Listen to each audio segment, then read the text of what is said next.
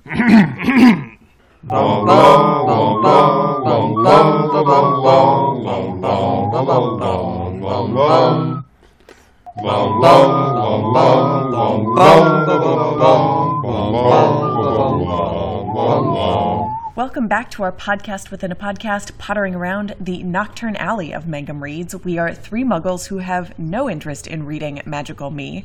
My name is Sarah. I am joined, as always, by my co hosts BJ and Spencer. How y'all doing? Well, I would read the shit out of Magical Me, but besides that, doing fine. Yeah, I was gonna say I 100% don't believe you. And are you saying we're the one of the dark corners of Mangum Talks? That's absolutely true. Well, that part's true.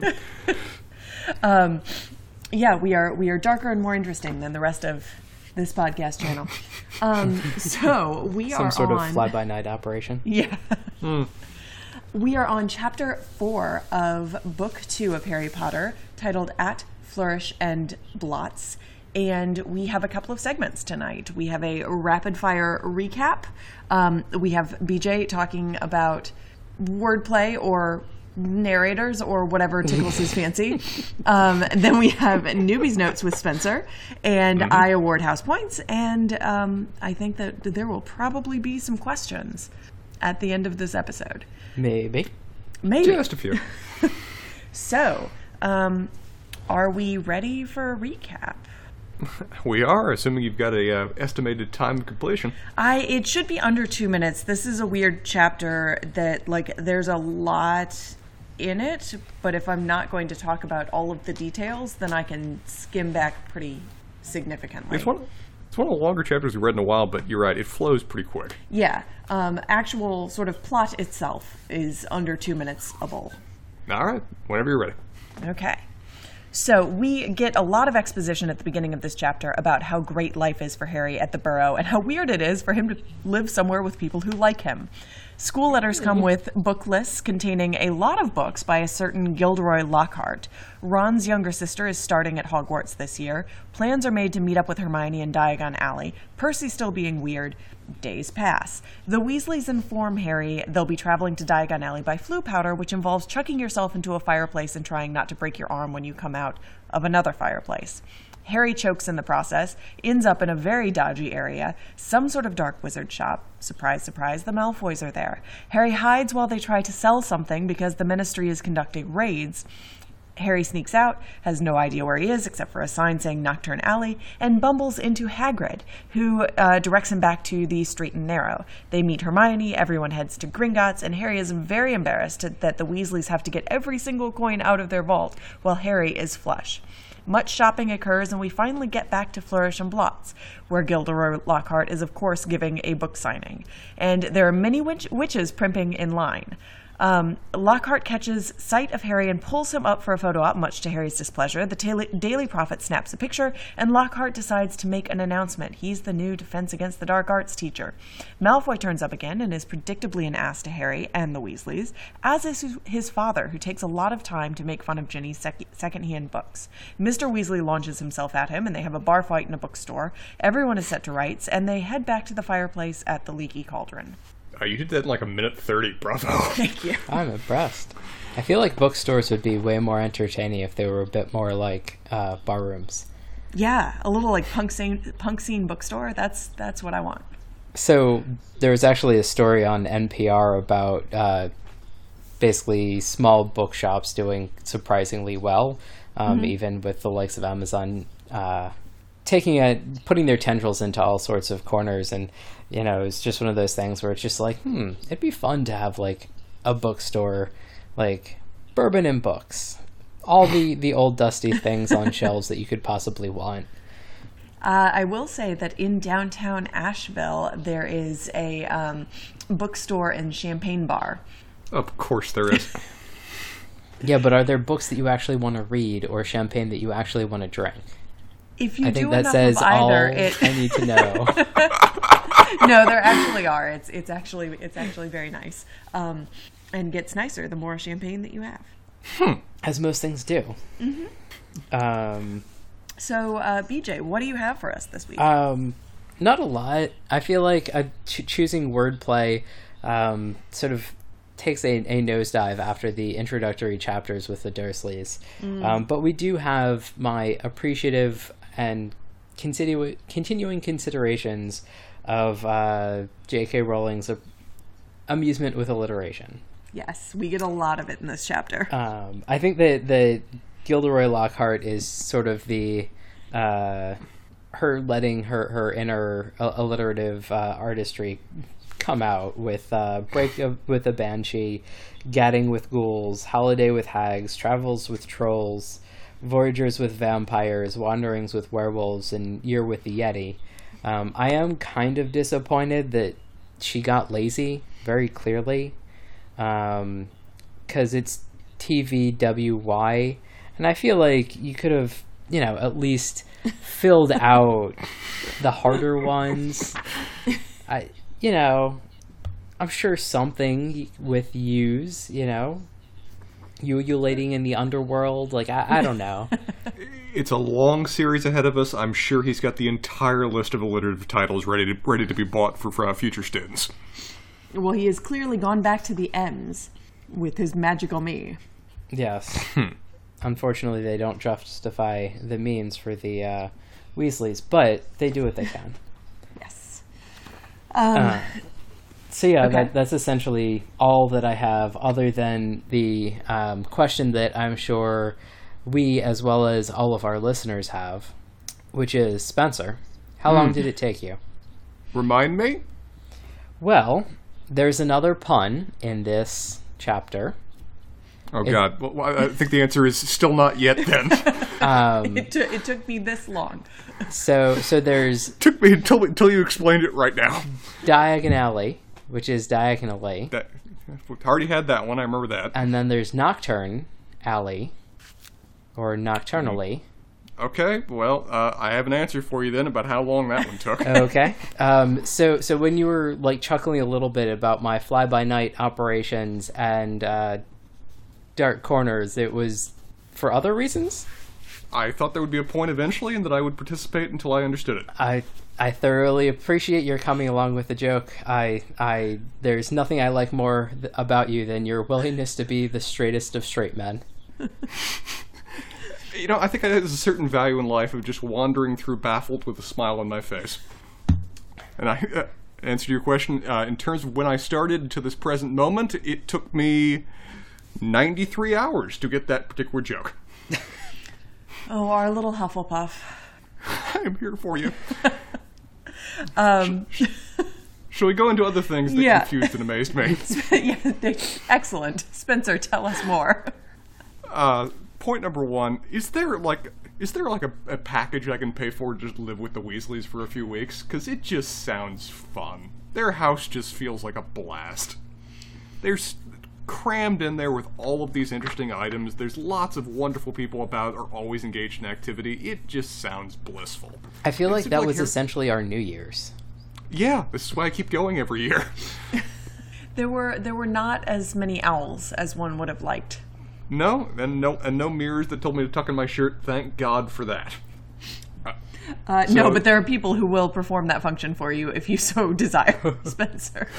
No, I- no, There, there- not at all. There were like random noises apparently, as one of our um, other Mangum Talks uh, talents, uh, Levi, was complaining about because uh, there was apparently a lot of squeaking that that he was uh, accosted with. I don't know about this. Where was it coming from?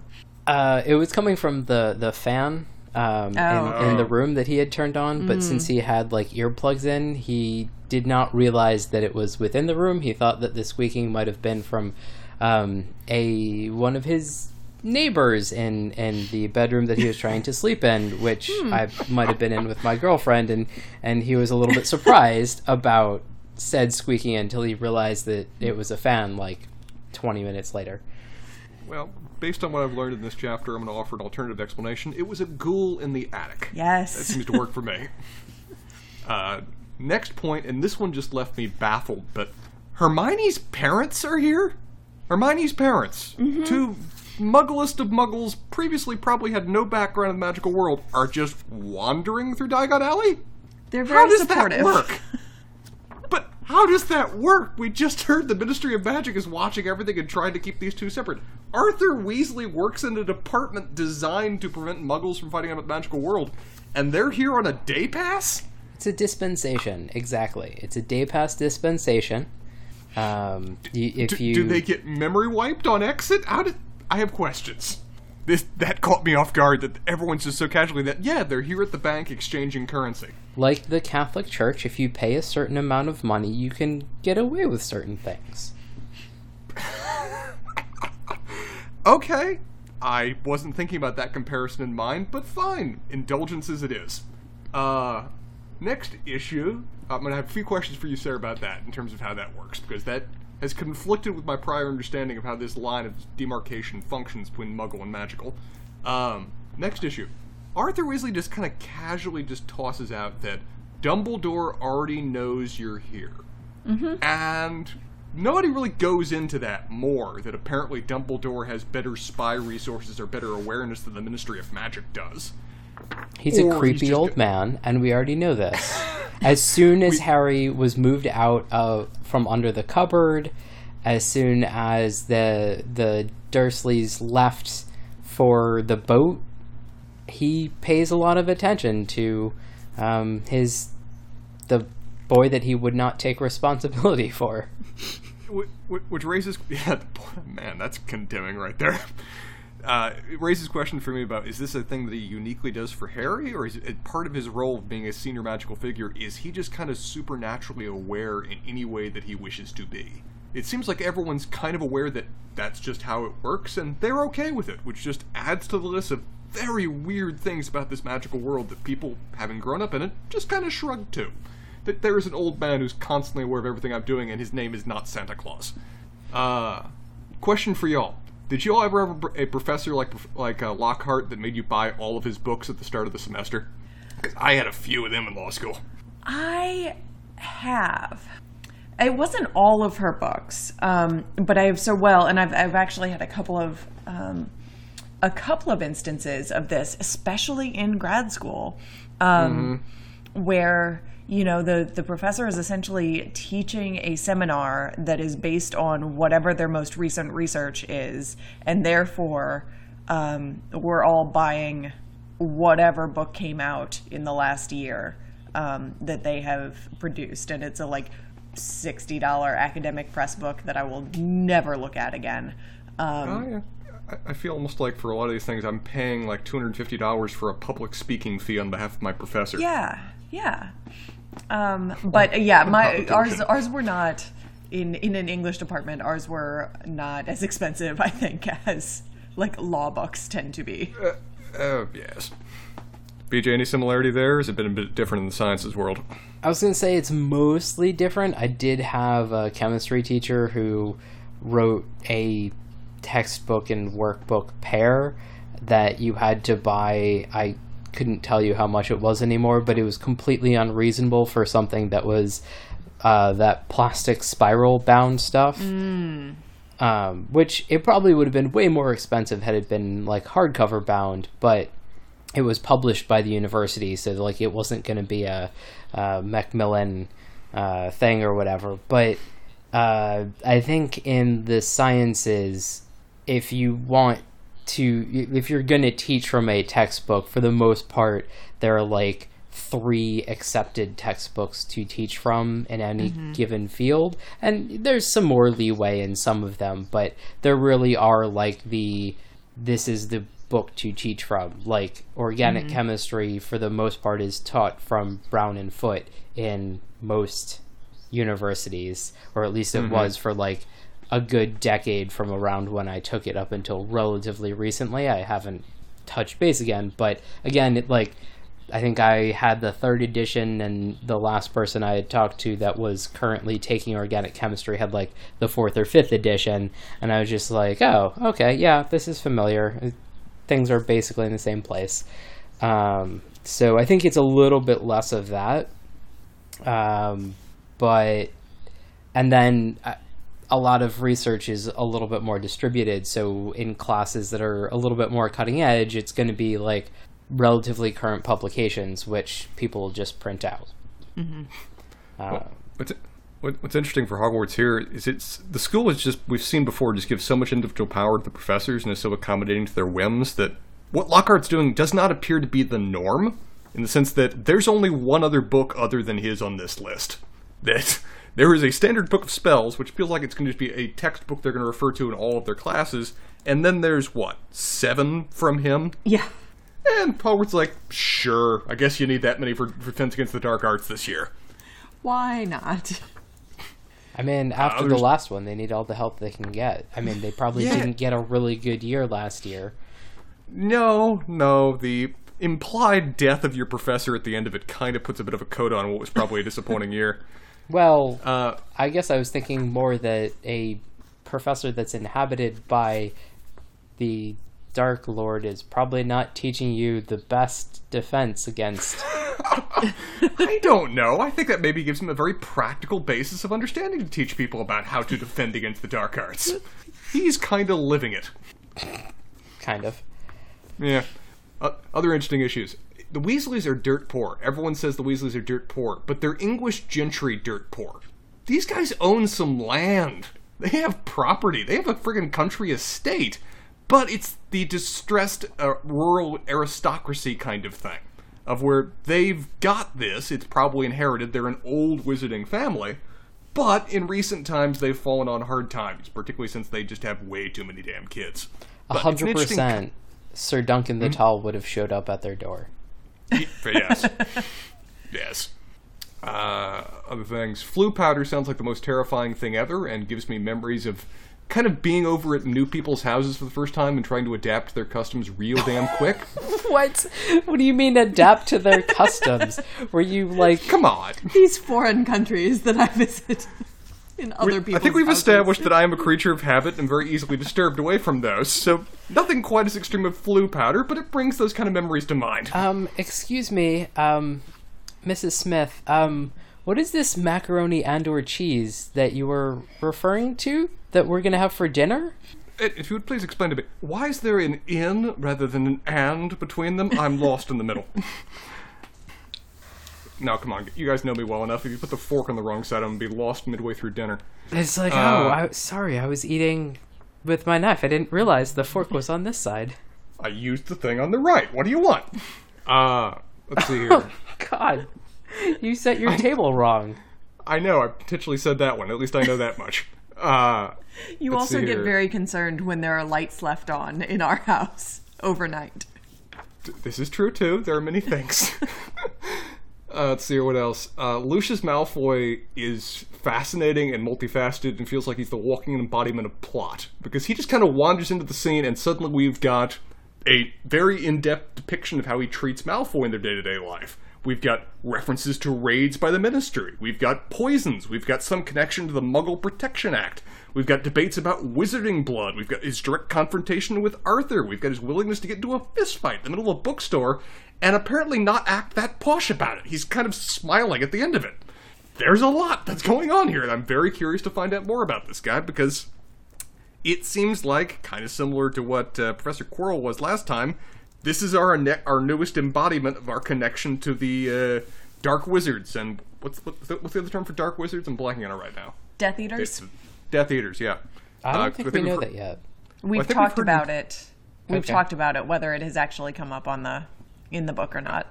I've heard it somewhere, but we've heard before that this guy was directly affiliated with them, but kind of then pled the excuse that some other people did that, oh, I didn't really want to do it, I was mind controlled. And that's apparently worked, but to a degree that still no one trusts him. But still, very fascinating character, curious to learn more because it seems like a lot's going to be driven around him.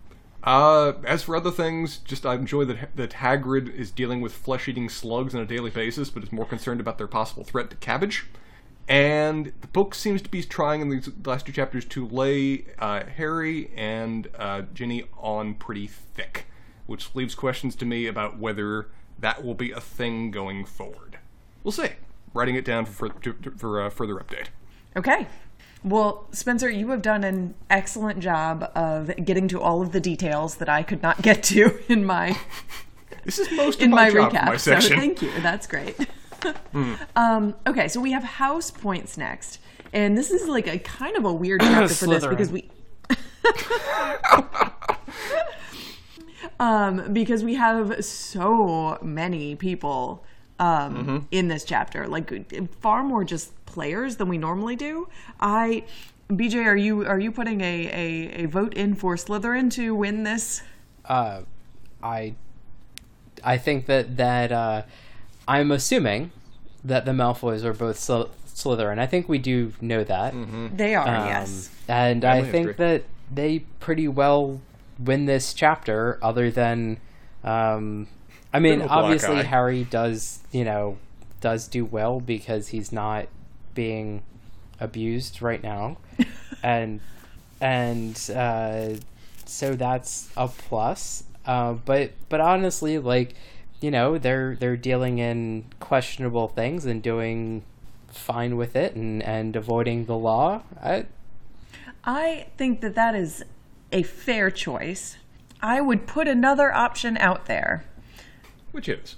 to say that out of all of the people that we have encountered in this chapter, Gilderoy Lockhart is coming out the best.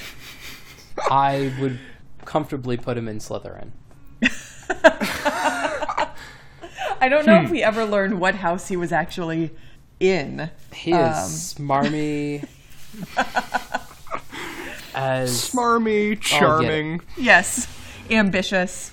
Um, okay, so I, I, I suppose if we are if we are going by houses in in this exact point, um, yes, Slytherin is probably coming out on top. I would put Gilderoy Lockhart at the very top of that heap. oh, Um, even more interesting. Guess what house he actually is in? Oh god, you, Is he in an Gryffindor? He is not in Gryffindor, Oh, Sarah. Oh god. Is- Sarah, it's targeting you. well, he is very good at something. yep, he is a Ravenclaw. He learned one thing very well. Um, How to be creepy. Do I know the one thing yet? no, you don't. Um, Because I got the creepy part. Could, could be the creepy part. I mean, he has a he might have a thing for middle-aged women, so he might be very good or at at that. least they fawn over him. That's true. Um, yeah, so I mean that along with like clearly killer book sales that he is driving himself um, through various incomed students. Um, he is getting great press at Flourish and Blotts. He is getting pictures taken with Harry Potter. Fights are breaking out in his in his book Honor. signings. Like this is everything he could have wished for in an afternoon. I- I might offer I might offer a bit of a strange honorable mention, but I think Arthur Weasley had a pretty damn good couple days for him. He got to hang out with a hell of a lot of muggles, got to answer all the questions about his hobby related stuff, and he got to punch Lucius Malfoy in the eye.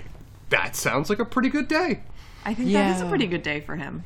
I think it is, but I feel like punching Malfoy like was sort of one of the satisfying things, but it was like uh everybody knows he shouldn't have done that and that's like 10 points Some- off of Gryffindor like if anybody else was watching kind of thing. And uh, s- Lucius Malfoy seems to have quite a bit of power just in the world. It's probably not going to end well, although I will readily admit that I have given points in the past just on where we end a chapter, not on what is coming next. So I don't know. Um, in terms of losers, we have we have talked about a lot of winners today. Um, I have got to say that despite her sort of cheerfulness, I am not sure that uh, Mrs. Weasley is coming out particularly well in this chapter. She certainly had a very stressful day by comparison. Uh, and she didn't even get to meet Lockhart. Hmm, this is true too. And she now has no more money left. and her husband is getting into fights in public. Yeah. It's not How great. how awkward was like I that's like the weirdest train ride ever. Hmm? In the bank? oh, Oh, yeah. right, yeah. Yeah, going in between the vaults. Yeah. that was really uncomfortable. Did they do that in the movie? Um, yes, they did. They did. They, I, I, I'm pretty sure they showed both of the vaults. I remember Molly Weasley kind of like sweeping. I think she was sweeping all of the money there from like their a- vault in Mouse skittering out of there just to like reinforce Add how to it. tumbleweeds going through.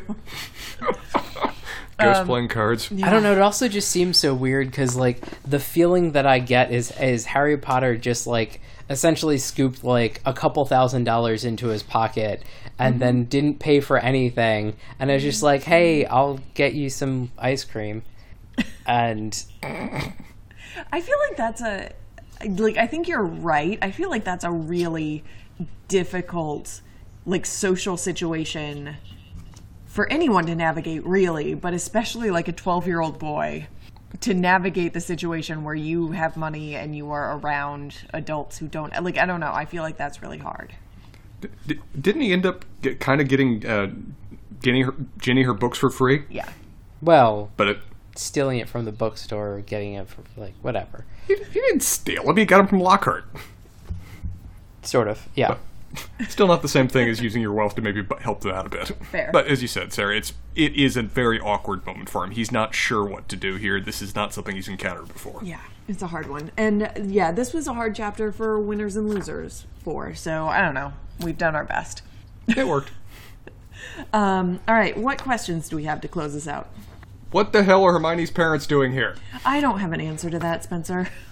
I so like, like there's clearly a lot of dispensation for family like close family members of wizards. Yeah, because Like- they have to know. I mean, they're legal guardians. Right. And their and kids like are the just going. Dursleys know about magic Yeah, and I guess like our don't blab about it because people would that think would they're ruin nuts. the book. I mean, there's an element probably of no one would believe you anyway, but otherwise, is it an honor system? Are they magically compelled? Do we do we get information about how the various Muggle families? Because apparently, there's a lot of them out there. Spencer, can it, it? it's in England. We don't talk about such things. It wouldn't be proper. Um, I do think that there are certainly ways of dealing with families if they started to Blab. just sort of blab. Yeah, we know we never really s- see that. Um, it it never We prob- happens. But we also never see any other Muggles just wandering around Diagon Alley. So It, it struck me as weird, but Hermione's parents, being Hermione's parents, they probably wanted to go. I would I would think so. I would think they'd be interested. Well, hell, I'd be interested. Would you though? Um, Knowing yes. that you could never like have anything to do with it or ever talk about it essentially outside of that. yeah, sure. I'm a loner. I'm good. Okay. What you got, BJ? Any questions? Oh, I have I have a number. Oh, good. Let's oh go. boy. Um, so so you had questions about one set of parents. I have a question about another parent. Um, so Mr. Weasley, Yes. what is his job, Sarah? Um, he is uh, in the um, oh god, what's the office actually called? He's the head of the misuse of Muggle artifacts office. Okay. So his lack of understanding of the Muggle world and how everything works in the Muggle world seems that it would be a detriment to his job. So I have actually recently read a theory about this. Um, because I, you're you're right, BJ. This is the kind of like a big question mark around Arthur Weasley. Um, the theory goes that when we see Mr. Weasley like really go hard into the like, and what is the purpose of a rubber duck kind of thing, um, is frequently in situations where um, either there is there is tension in the family or Harry has gone through something traumatic, like He's being just locked being a up in good his- guy and being like a good that he's actually just trying to draw Harry out of himself or whoever it is. He's trying to ease the tension in um, the conversation or, or the situation or whatever. Um, So this is his. he's like he's actually just being a good dad. Yeah. Okay. Gotcha. So, I mean, the other side of it is, and I was going to kind of ask this, that like his position kind of seems vaguely um, secret agenty, mm-hmm. and so I guess that was the other thing. Like, it's kind of like a known secret within the family, and so, but like whenever he's anywhere else, he essentially has this front of like, oh. Muggle things. How do those work when How you could I know? possibly know anything about any of this? Yeah, that might be part of it too. I don't. I mean, yeah, that's that's certainly possible. Um, you know, I think it's also pro- there's there might be a measure of truth to some of it too, just given the extent to which the Ministry of Magic is trying to keep wizards somewhat separate from the Muggle world, right?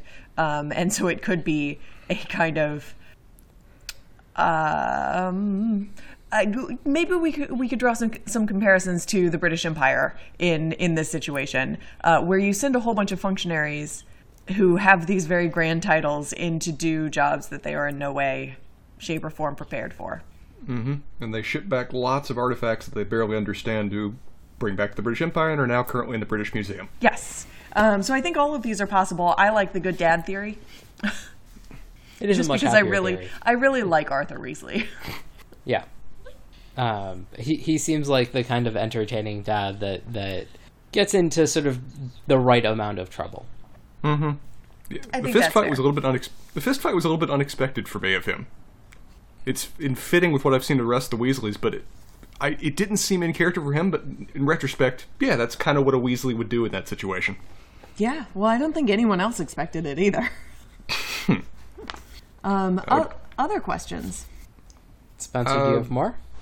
Yeah, I got, I got a couple. Um, Muggle Protection Act. Can I find out what that is now, or is that important to find out later? Um, I mean, we learn more about it later. We learn more about it later.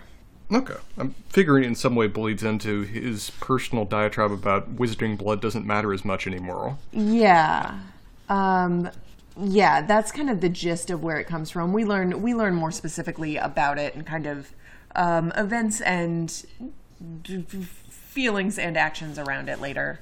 Um, but you have the the gist of you have the gist of it more or less. All right. Well, since I was short, qu- quick follow up: Are raids by the Ministry a regular thing?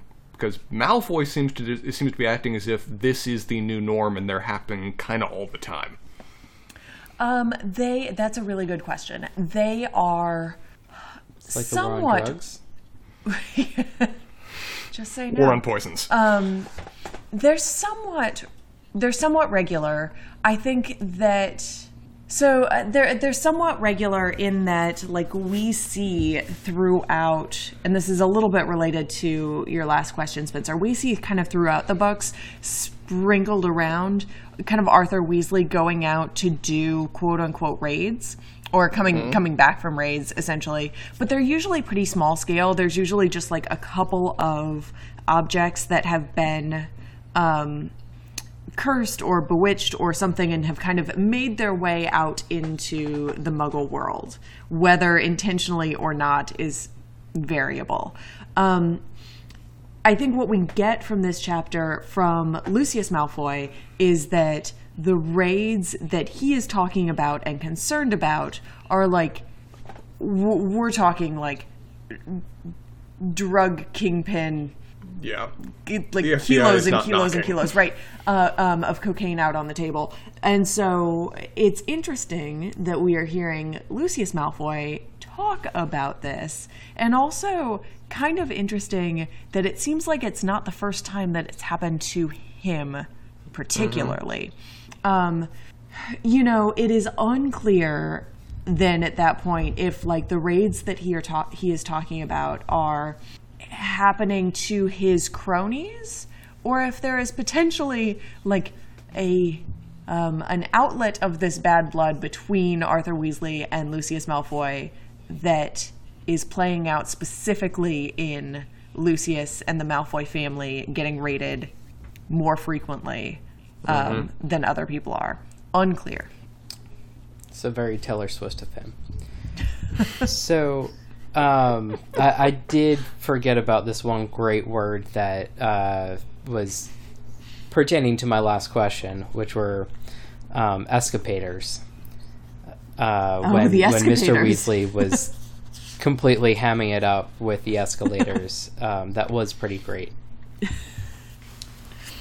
Um, so, Muggle is used a lot but it has a it doesn't quite feel like it's the M word, but but it does have like a weird um it almost kind of feels like part of NAACP where it's, mm, it's iffy. Um cuz it's just like, "Oh, you guys are muggles. We have to sit down with like you benighted people and see what you're like and have a drink with you." Mm-hmm. Um and how much of that is I'm reading something into it that isn't there, or and how much of that is like, well, you have to refer to them as something. So I, you know, Muggles is as good as anything else. Um, I think I think it's a little bit of both. I think that for I think that there is this idea of like, well, we have to refer to them as something, right? But you could just like when when um Hagrid is first explaining to Harry in the first book what the term muggle means, he says, well, muggles are non magical people.